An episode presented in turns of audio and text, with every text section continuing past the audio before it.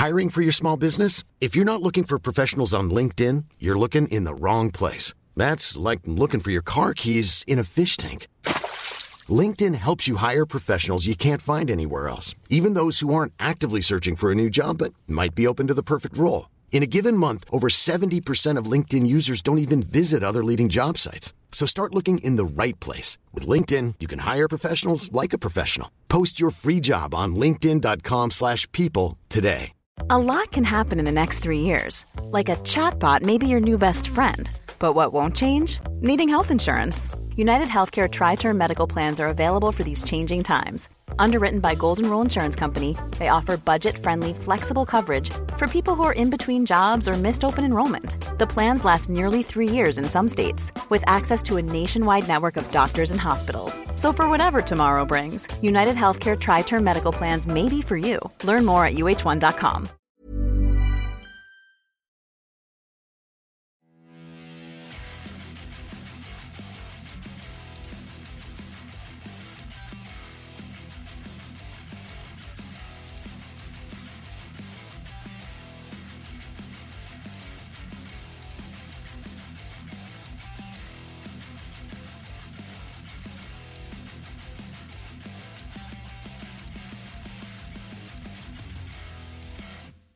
Welcome, guys, to this week's episode of Heavy Metal Tones with me, your podcast host, Tony Evans, taking you through the wild and wacky story this week. Um, yeah, uh, I've often thought that in life there is forever the spinal tap moment, and I think this is the another one of those spinal tap moments that you wouldn't believe it unless you heard it.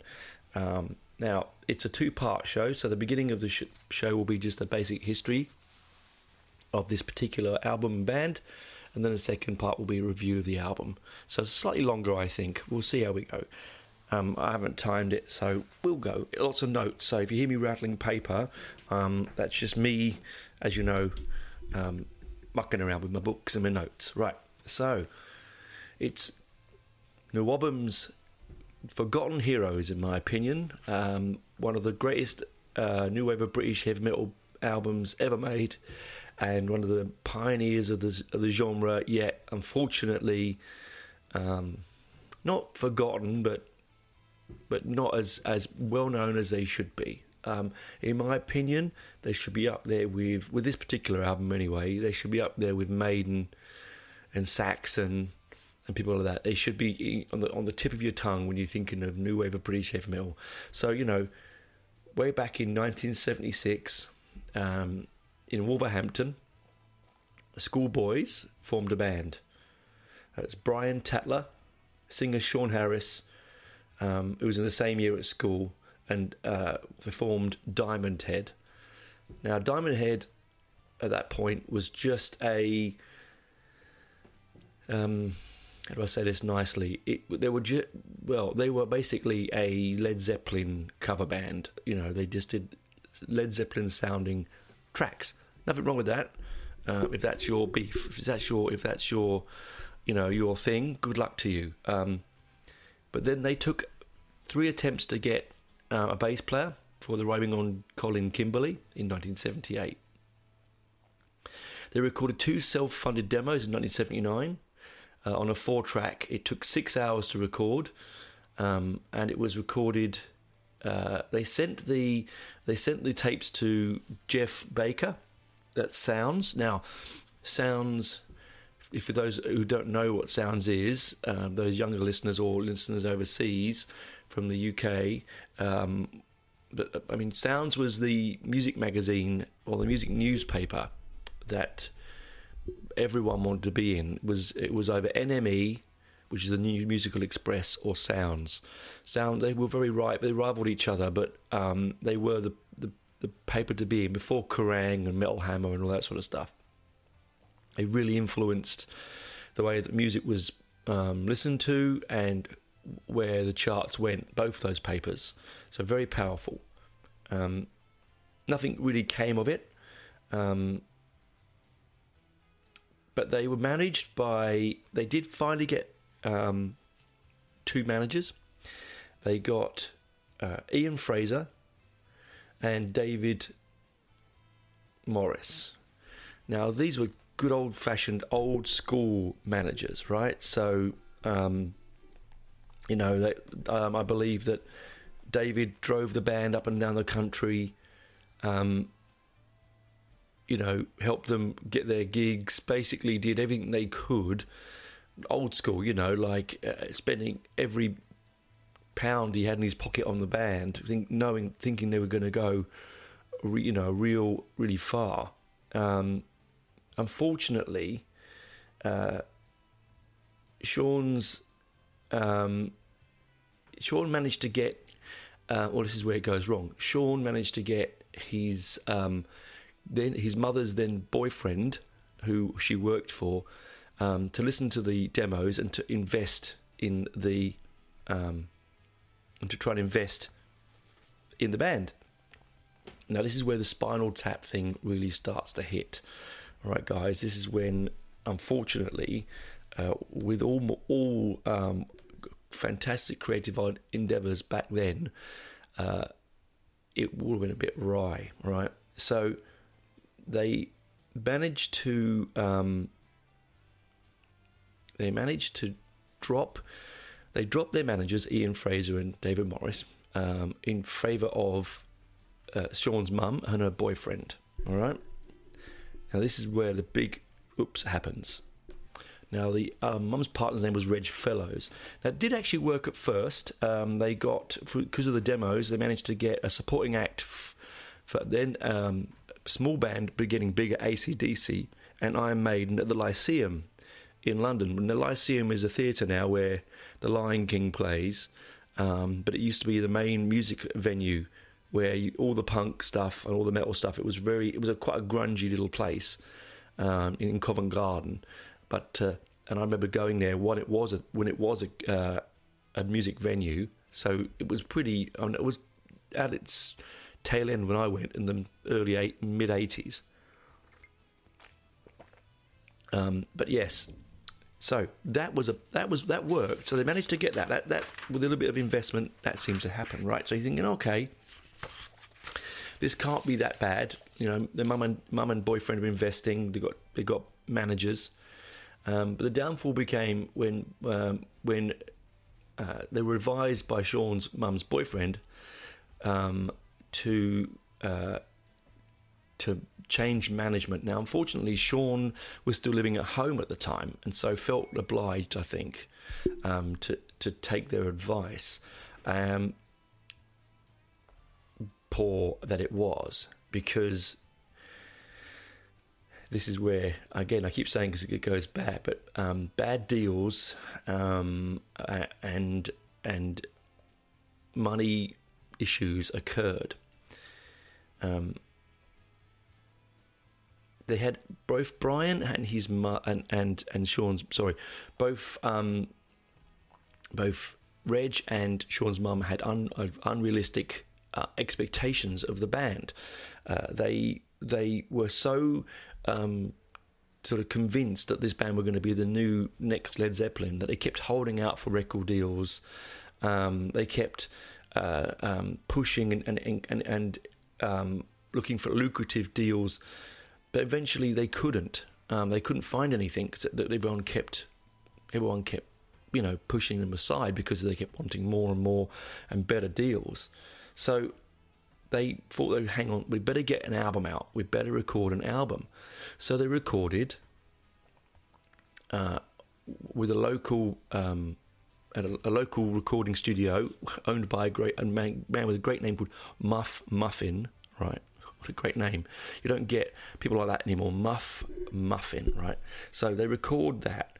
Um, and what happens is they can't afford to pay for the recording, the week's worth of free recording. So what what does what do her mum and boyfriend, their mum, the mum of Sean, Sean's mum and boyfriend, um, wrangle? And now this really gets me. I cannot believe this they said Muff Muff Pro, uh, provided them the free recording studio and time for 50%.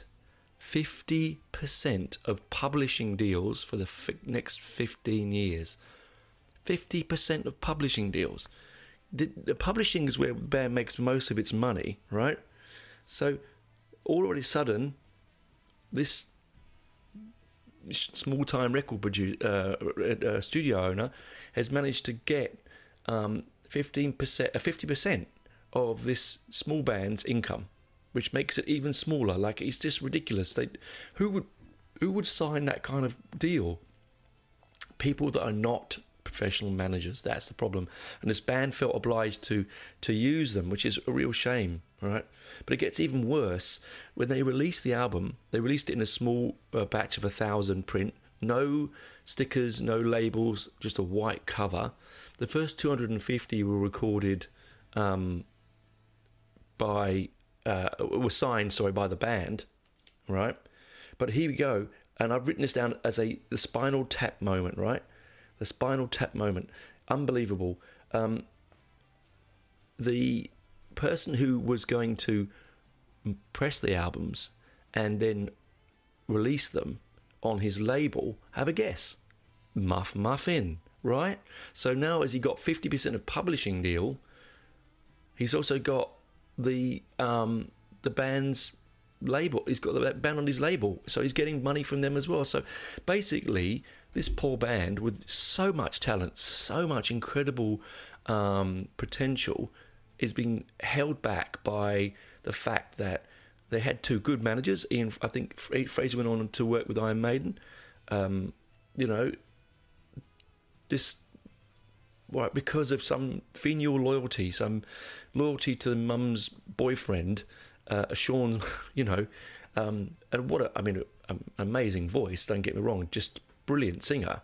But there was a point where you got to go, what's happening? Like I think this is the trouble again. I think this is an allegory for a lot of local um, bands. It happened with um, I watched the Wham um, documentary recently that, uh, with my lovely wife, who's a big Wham fan, and same sort of thing happened. You know, writing contracts in cafes, not getting professional advice, um, being used by the industry. When a time when the industry really was basically held together by the major labels so because they couldn't get in, they went independently, and the independents knew that they could make a killing out of these naive musicians who were riding a wave of a genre that was crack, cracking and breaking. I mean, let's be honest. I've told this about before. I think that NWOBHM is the uh, is the birth of heavy metal. I mean, I know that people go back to Purple and Black Sabbath. Yes, yes, but the actual um, birthplace of it um, comes from the British uh, new wave of British heavy metal. Anyway, I mean, I could be wrong. Either way, it doesn't matter.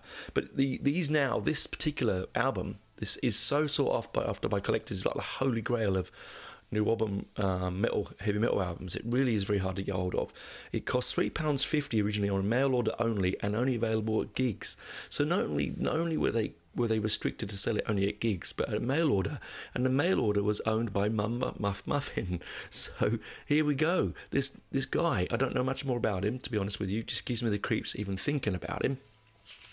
Um, he he really did control this band's history, and and uh, what a shame, right?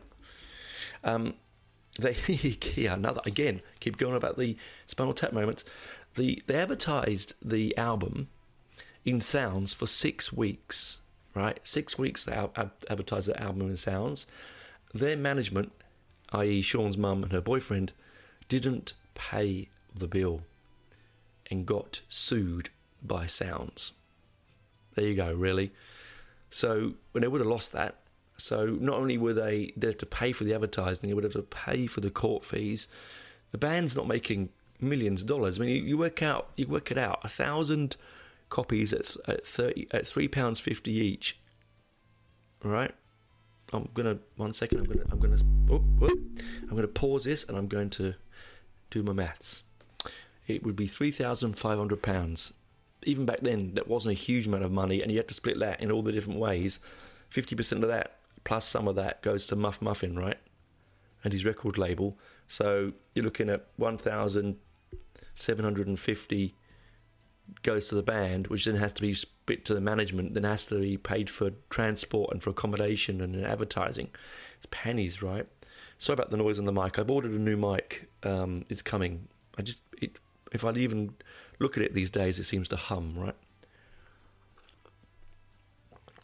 Anyway, that will get changed. But the, it, so, and it, the original masters were lost. Now, listen to this. I mean, original masters were lost um, when sent to Germany. They sent the masters to Germany uh, to a record label out there, Wolf Records, um, and yep, they just seemingly disappeared.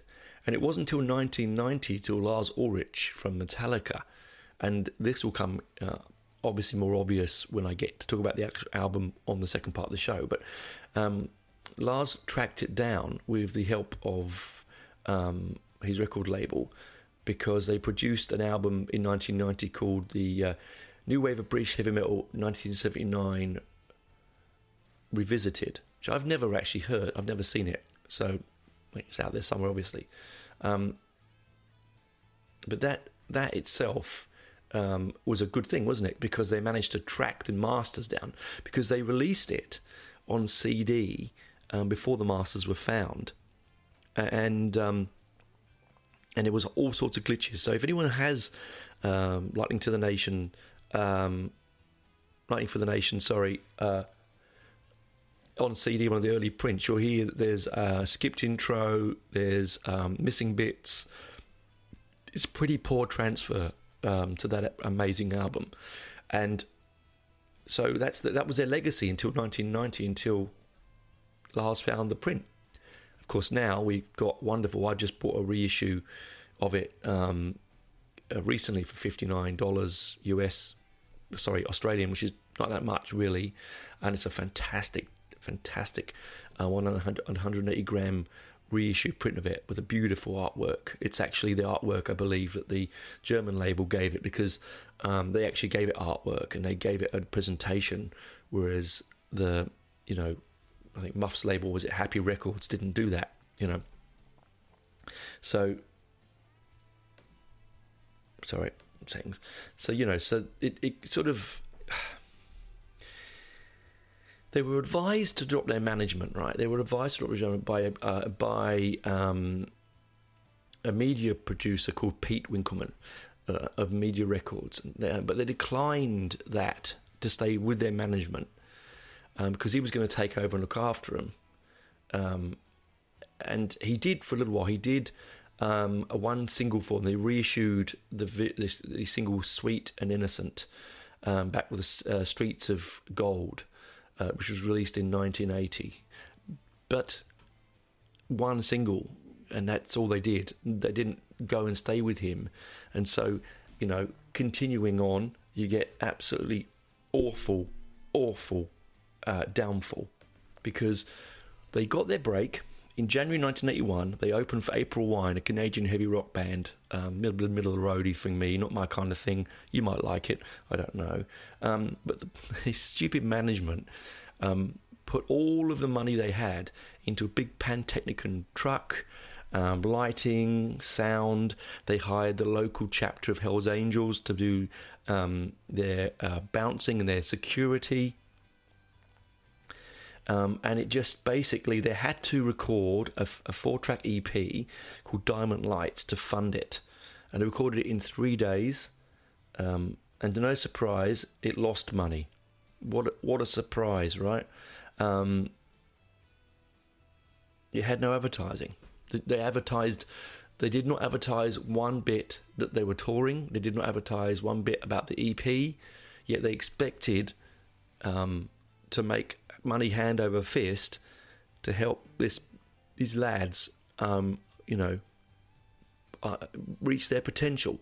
I mean, I mean, I've gone on about it a bit on this show, but I agree, it's just amazing, isn't it? That to think that I mean, I think it probably still happens today, really. But I think nowadays people produce themselves more independently, and they don't use management as much as they probably used to. But you know, it is that you know that bit in Spinal Tap where um, where the the wife of the of a guitarist he they're talking about you know you can't record the album in Dobley and uh, and then and um, the album comes and it's blacker than black you know and and uh, they just this nonsense of someone who thinks they, they know better than the professionals. Um, yeah, really, really uh, stuns me.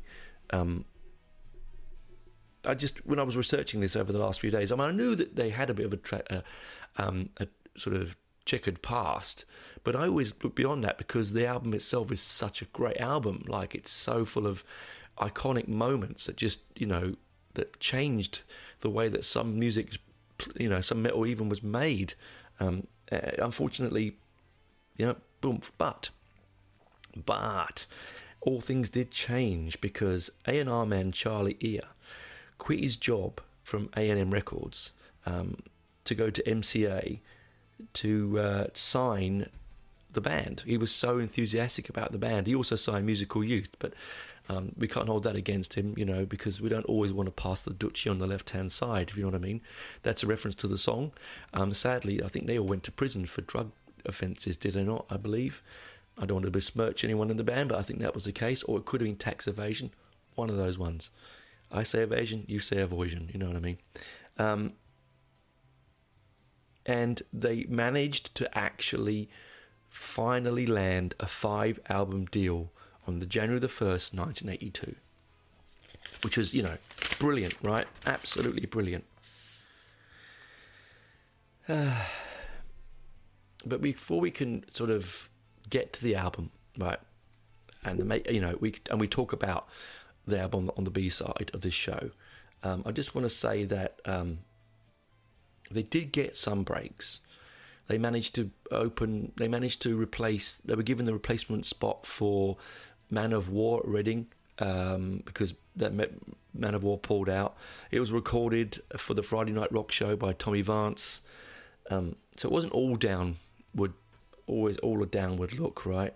Um, the first MCA record, Borrowed Time, um, had the most expensive sleeve that the album, the album um, label would ever produce. A double out, a double like a gatefold.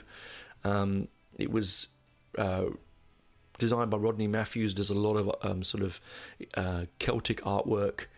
Um, it got to uh, number 24 in the charts. Um, it was heavily played by Tommy Vance. The third album, unfortunately, not so good. It was an experimental album, originally going to be called Making Music, and then it was made turned into the album Canterbury. Now, I've got Canterbury. It is an odd album to say the least. All right, it was all experimental. Um, half the band left. Uh, it sort of, you know, the drummer uh, had a nervous breakdown. Only recorded six sort of moments, six tracks in six weeks.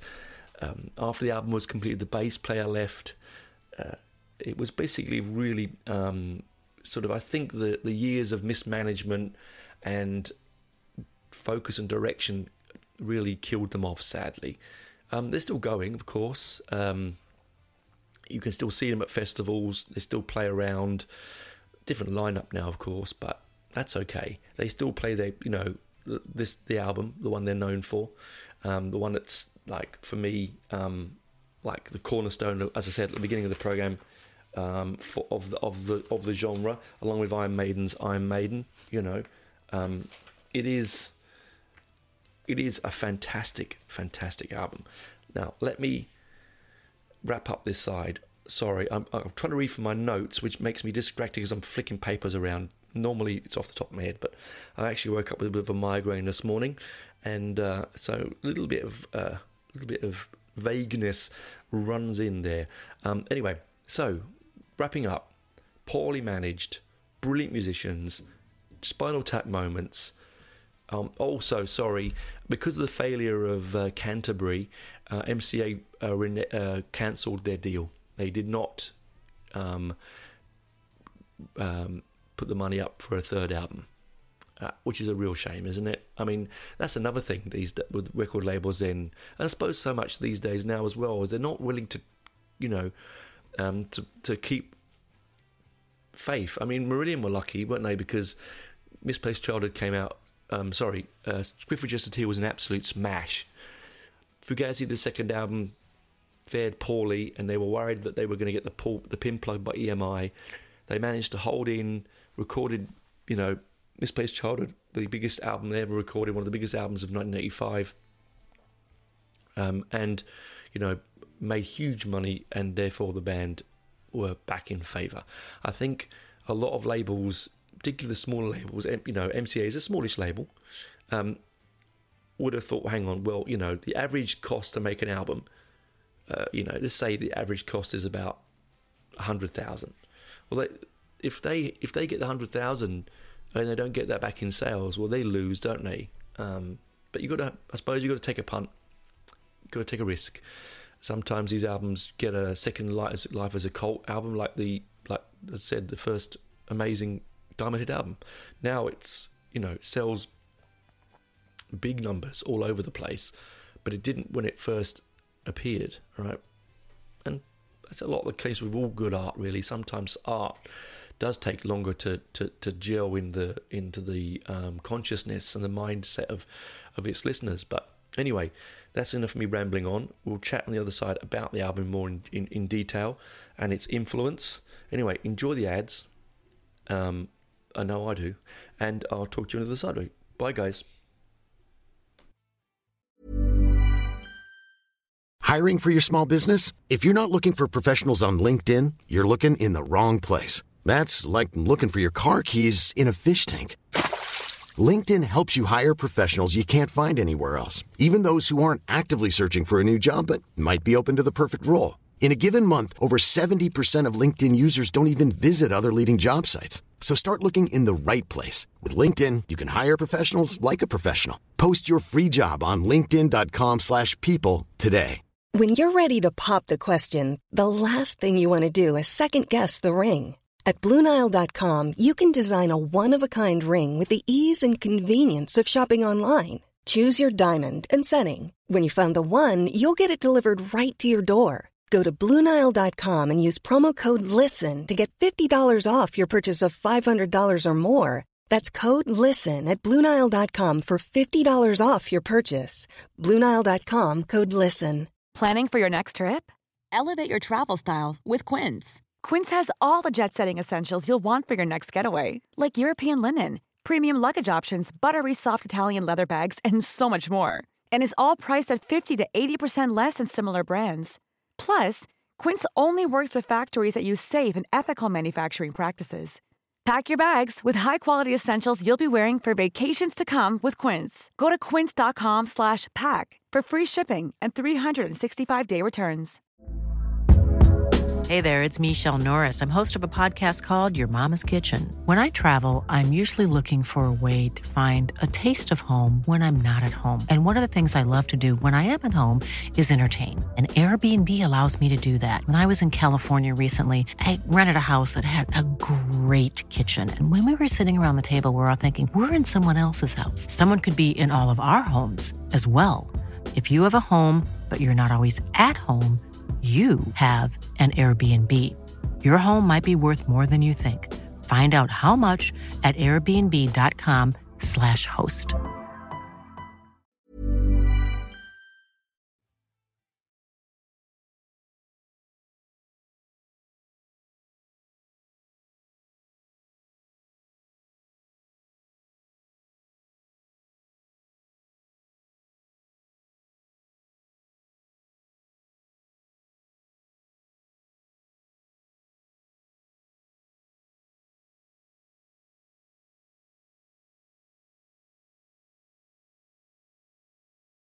Before I start the second part of the show, I forgot to mention um, that. Uh, I've just tacked this in because I've recorded the program and completely forgot. Um, from future on, now you can now uh, listen to the show on YouTube. You just go just go to the YouTube and type in heavy metal tones, and you should find me. Um, I'm slowly putting up episodes. I'm down to about twenty or thirty up so far. Um, I can only do three or four a day uh, as the algorithm lets me, and there's 120 episodes to do. So if you do want to um, go and listen to it there, please be my guest. If you want to go and leave some uh, comments, great. Um, please do so. Please try and be positive. Um, negativity hurts, doesn't help anyone. Um, subjective, not reactive, as I like to keep saying. Anyway, so future going on, it'll be on every platform, of course. If you go on, if you're listening to me on um, iTunes, please do give me a review because it helps me um, get to more iTunes listeners because it, it, helps with the algorithm. That's enough for me. I'm going to hand over to Tony to talk to you in the second part about Lightning to the Nations. Cheers for listening.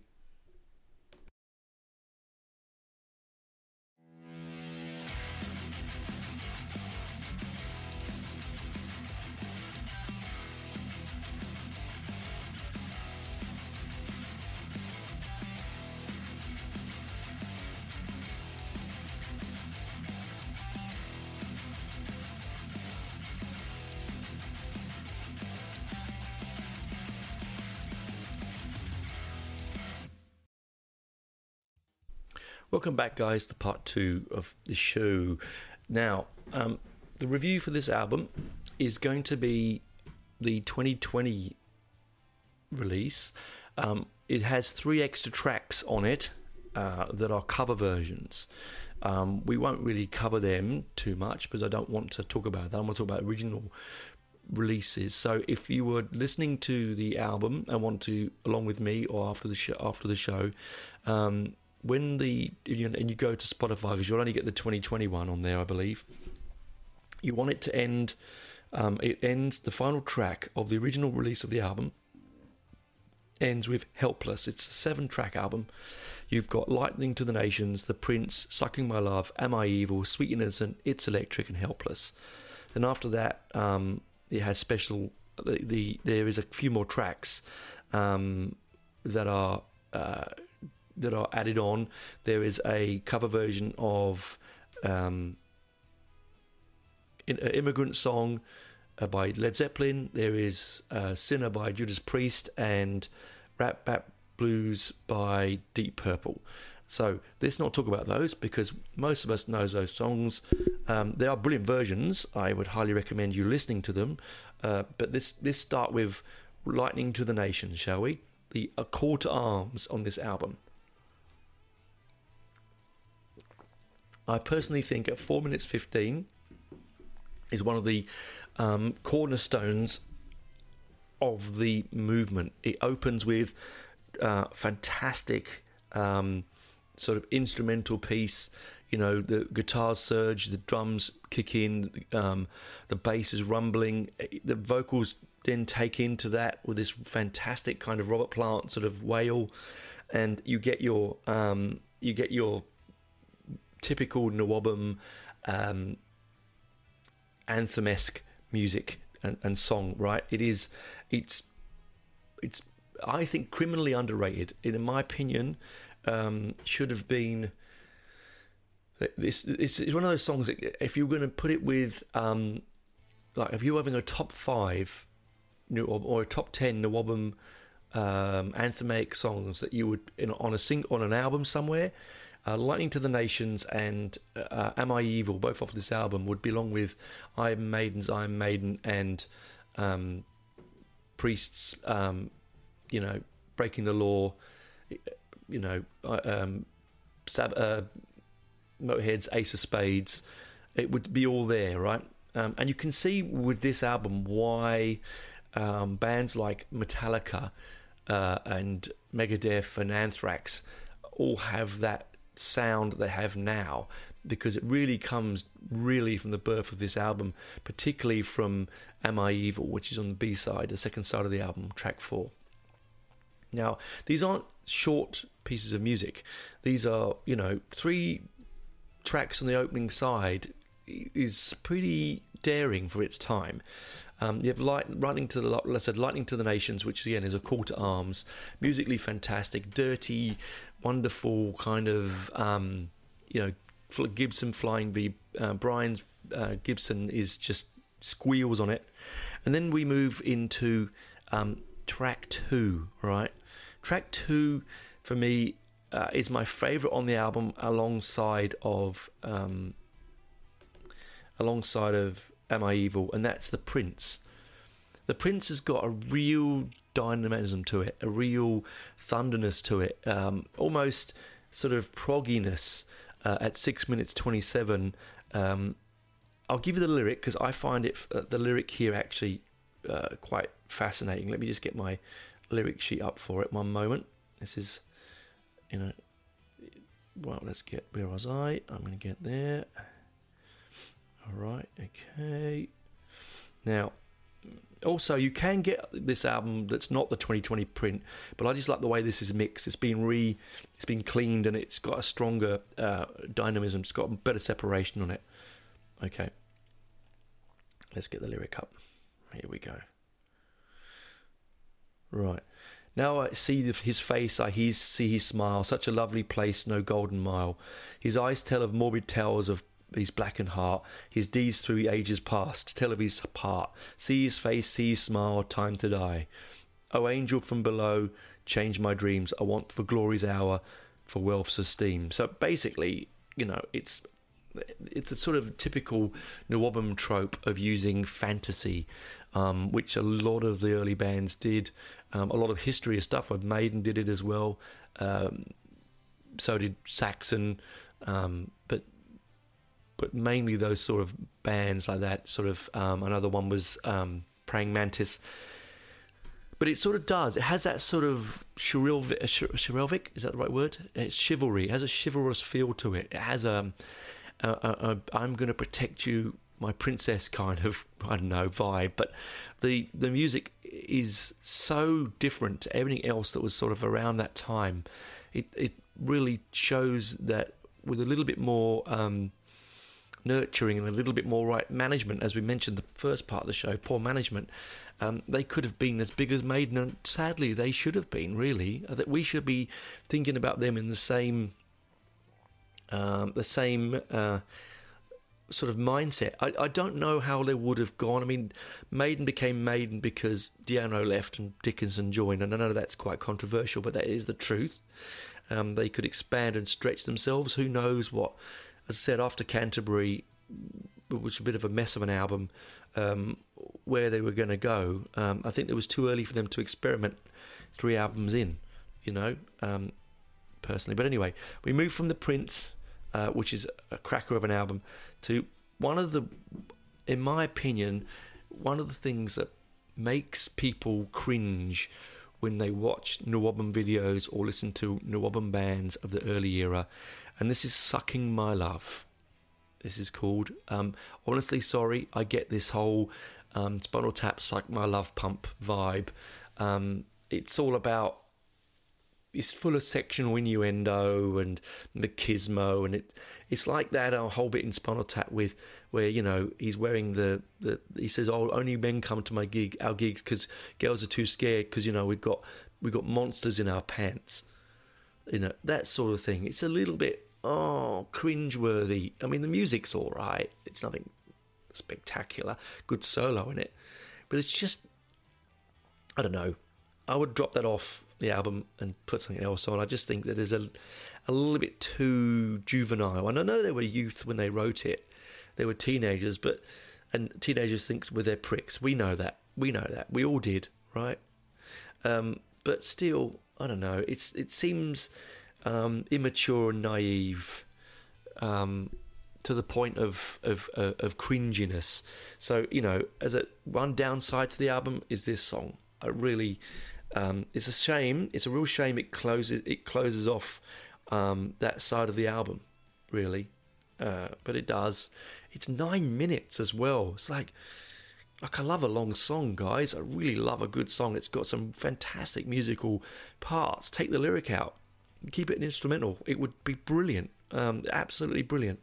Um, then we flip over the album, and we come to what is considered like uh, along with Angel Witch is Angel Witch, Iron Man's Iron Maiden, as I mentioned earlier, um, Motorhead's Ace of Spades, Breaking the Law by Priest, Am I Evil is is one of the best sing along um, dark singles of the early 80s. You know, the lyric, Am I evil? Yes, I am. Am I evil? I am man. Ah, it's brilliant. It's about basically about watching his mum being burnt as a witch and his revenge on the he, her on her. Um, he may have been watching uh, Witchfinder General. Who knows? The brilliant movie with uh, Vincent Price. Uh, it was out around that time, so maybe there was a lot of those movies out. In The Devils by Ken um, Ken Russell, one of my favourite movies of all time. I've, I've talked about it before. Um, a lot of that kind of witch movies were around then and the satanic panic of the 80s. So uh, late 70s, early 80s. So Am I Evil? It's just again you you go from the immatureness of Sucking My Love to this brilliant piece of of of lyrical thought in you know this sort of wonderful piece of um, I don't know Jungianism is it? Or, or or some kind of philosophy you know am I evil? Yes I am. Am I evil? I am man. Brilliant. Absolutely bloody brilliant right? Um, musically fantastic lyrically one of my favorite lyrics of any heavy metal song to be fair along with Angel Witch is Angel Witch. Um, and you know it just I know, beggars belief, really. And then we move into the single. The single that came afterwards, their first single, Sweet and Innocent, uh, is exactly what it says on the package. It is very Zeppelin y. It's very young love. It's it's the antithesis of sucking my love. It really, really is. It's beautiful. It's innocent. It has this sort of um, '60s sort of vibe that I really, I really dig. Um, man. You know what I'm saying? Man, I dig it. Um, it's it's it's a nice counterbalance to to Am I Evil? Uh, it, it, the perfect um, dessert for the main meal of that particular song. It's got a brilliant guitar solo in it. It's got a lovely rocky vibe. It's got almost some sort of like um, status quo esque um, you know, another song, jump, jump, another song, kind of a feel to it. It chumps along. It, you can hear Brian's fantastic flying V Gibson chugging away. It's a really nice, nice, nice piece of music. And then we go into It's Electric. Now, It's Electric polarizes me um, because it's a bit, uh, I don't know, I'd say pandering to an American audience. I don't know if that's the right term but it has this sort of later Def Leppard sort of Lynyrd Skynyrd journey kind of AOR feeling guitar vocal lyrical point. It's about making it in a band obviously in a heavy, heavy rock band because it's talking about being electric. Uh, you know it's got that kind of i don't know t-rexity to it. That's okay i like that. I love t-rex. We all love t-rex but it has that sort of that and that sort of um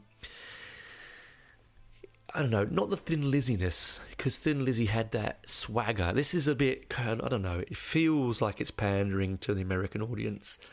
It feels like the sort of thing that, you know, bare chested Texans um, with medallions and tight jeans, you know, um, flares, you know, would sort of really dig. Um, and I just don't know, it, it, it leaves me cold. Uh, so, I mean, that and Sucking My Love, it just goes, mm, it's still a great song. Don't get me wrong. It's just, it's just, it's one of those ones you could skip and not worry. It's got a good solo in it. It's musically very good. It's just this sort of almost faux American accent that he puts on when he's singing it. Yeah, yeah, I don't know. Anyway, and then we end the album on Helpless. And I really love Helpless because it's got a brilliant, uh, brilliant thundering drum opening piece. It changes direction quickly. It's got a uh, a simple lyric. Uh, it's you know I can I'll um I will I will grab you the lyric for this. One second. Here we go. There we go. Look at this live. I've got to see you moving fast, see you come my way, see the dreams I hope they last, never fade away. Got to see the lights above, make it loud tonight. Got it, set it all on fire, set it all alight. I can see the flashing lights, I hear the thunder roll.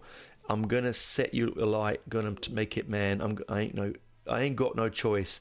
Got to fill this hall tonight, helpless. So again, very educated because these are boys from the black stuff from a part of the world that was really ravaged by um, Thatcher's uh, governments. You know, closing dockyards, closing factories, privatizing industry. It was all about you know. Um, it was coming into that point where it was all about yuppies and filofaxes, the, the amount of money um, that was being sucked from the north to to to to, um, to to back up the the whims of the of the south. Um, and this is coming from a southerner, but I've got northern family, and I know I lived through those times and know exactly what it was like, and it was really dire. and the only way out was rock and roll uh, for a lot of bands.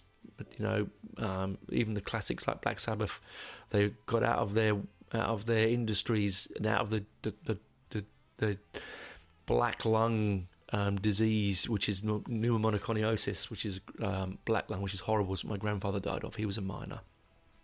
Um, and then he grew up. No, oh, there we go. I'm joking. He was a miner, so he could never get into 18 movies. oh, love all those jokes. Um, anyway, yeah, he. Uh, they just had to break free, and that lyric tells you, and it's brilliant way they end the album on because it's saying, "Hey, I've got to get out of here." You've heard the album now let me tell me what you think. Let us get away. Let us be famous. We've got the talent. Um, and it, it does show they did have the talent. They did have the ability. They could write brilliant songs. They could also write some awful lyric that was probably, you know, with better management. And this is another thing. Um, with better management, hindsight, I would have gone to them and said, "Look, guys." I don't know if Sucking My Love is a song that I'd put on the album. I mean, you're going to polarize your audience. I suppose back then in 78, 79, 80, they didn't really think about polarizing audiences, that they just wanted to make songs, and it was something they'd written probably as young kids. It just, it was again a little bit too spinal tap for me. Um, but anyway, it's a brilliant album. If I was to give it a rating, which I don't do out of 10, I'm going to give it 9 because two of the songs, or even 8, because two of the songs do jar with me. Um, but there is a, they are a, a, there is a, unfortunately, it's, what can I say, it, it's a moment of its time. It, it's it's a it's a it's a space in history when this stuff was made. I mean, to be fair, the only band that didn't really succumb to it was Maiden. Didn't succumb to that kind of stuff. I mean, later on, yes, Charlotte the Harlot and, and 22 Acacia Avenue, but they were a bit more educated and clever than just going on about you know uh, um, basic sexual innuendo, and um, you know, which which a lot of these bands did pander to, um, sadly. But musically wonderful. If you ignore the lyric, the music will take you on a journey which you'll be happily to go with them. Uh, what a shame that they never were as big as they were. But this album is definitely worth the listen. If you've never listened to it, when you've put this podcast to bed and you've listened to the end, go and grab some streaming version of it. Uh, fortunately, I think the only version is the 2021, but the the three cover versions at the end are really worth it. You can hear the influence. Um, the Metallica song is well apt, very apt because Metallica cover "Am I Evil" a lot, so it would be very good for them you to hear that.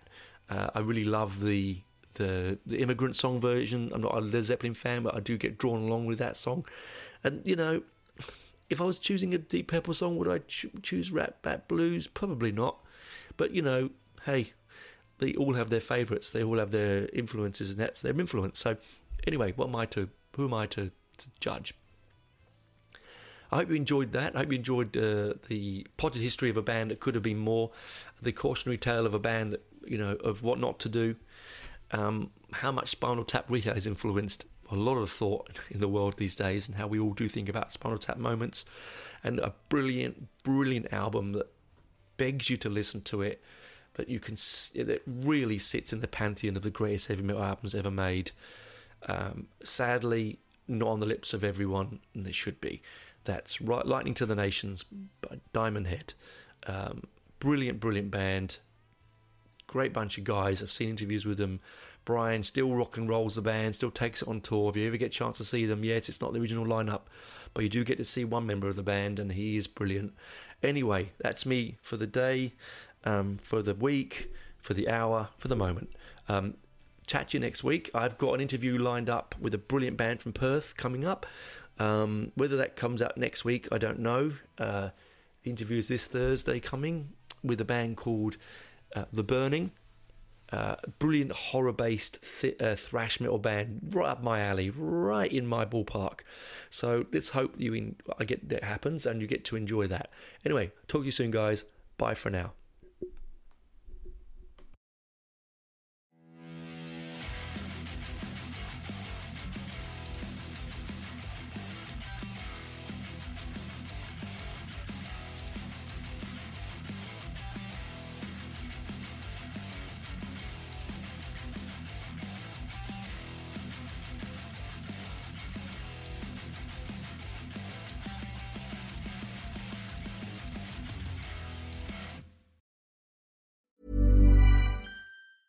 Hey, it's Danny Pellegrino from Everything Iconic.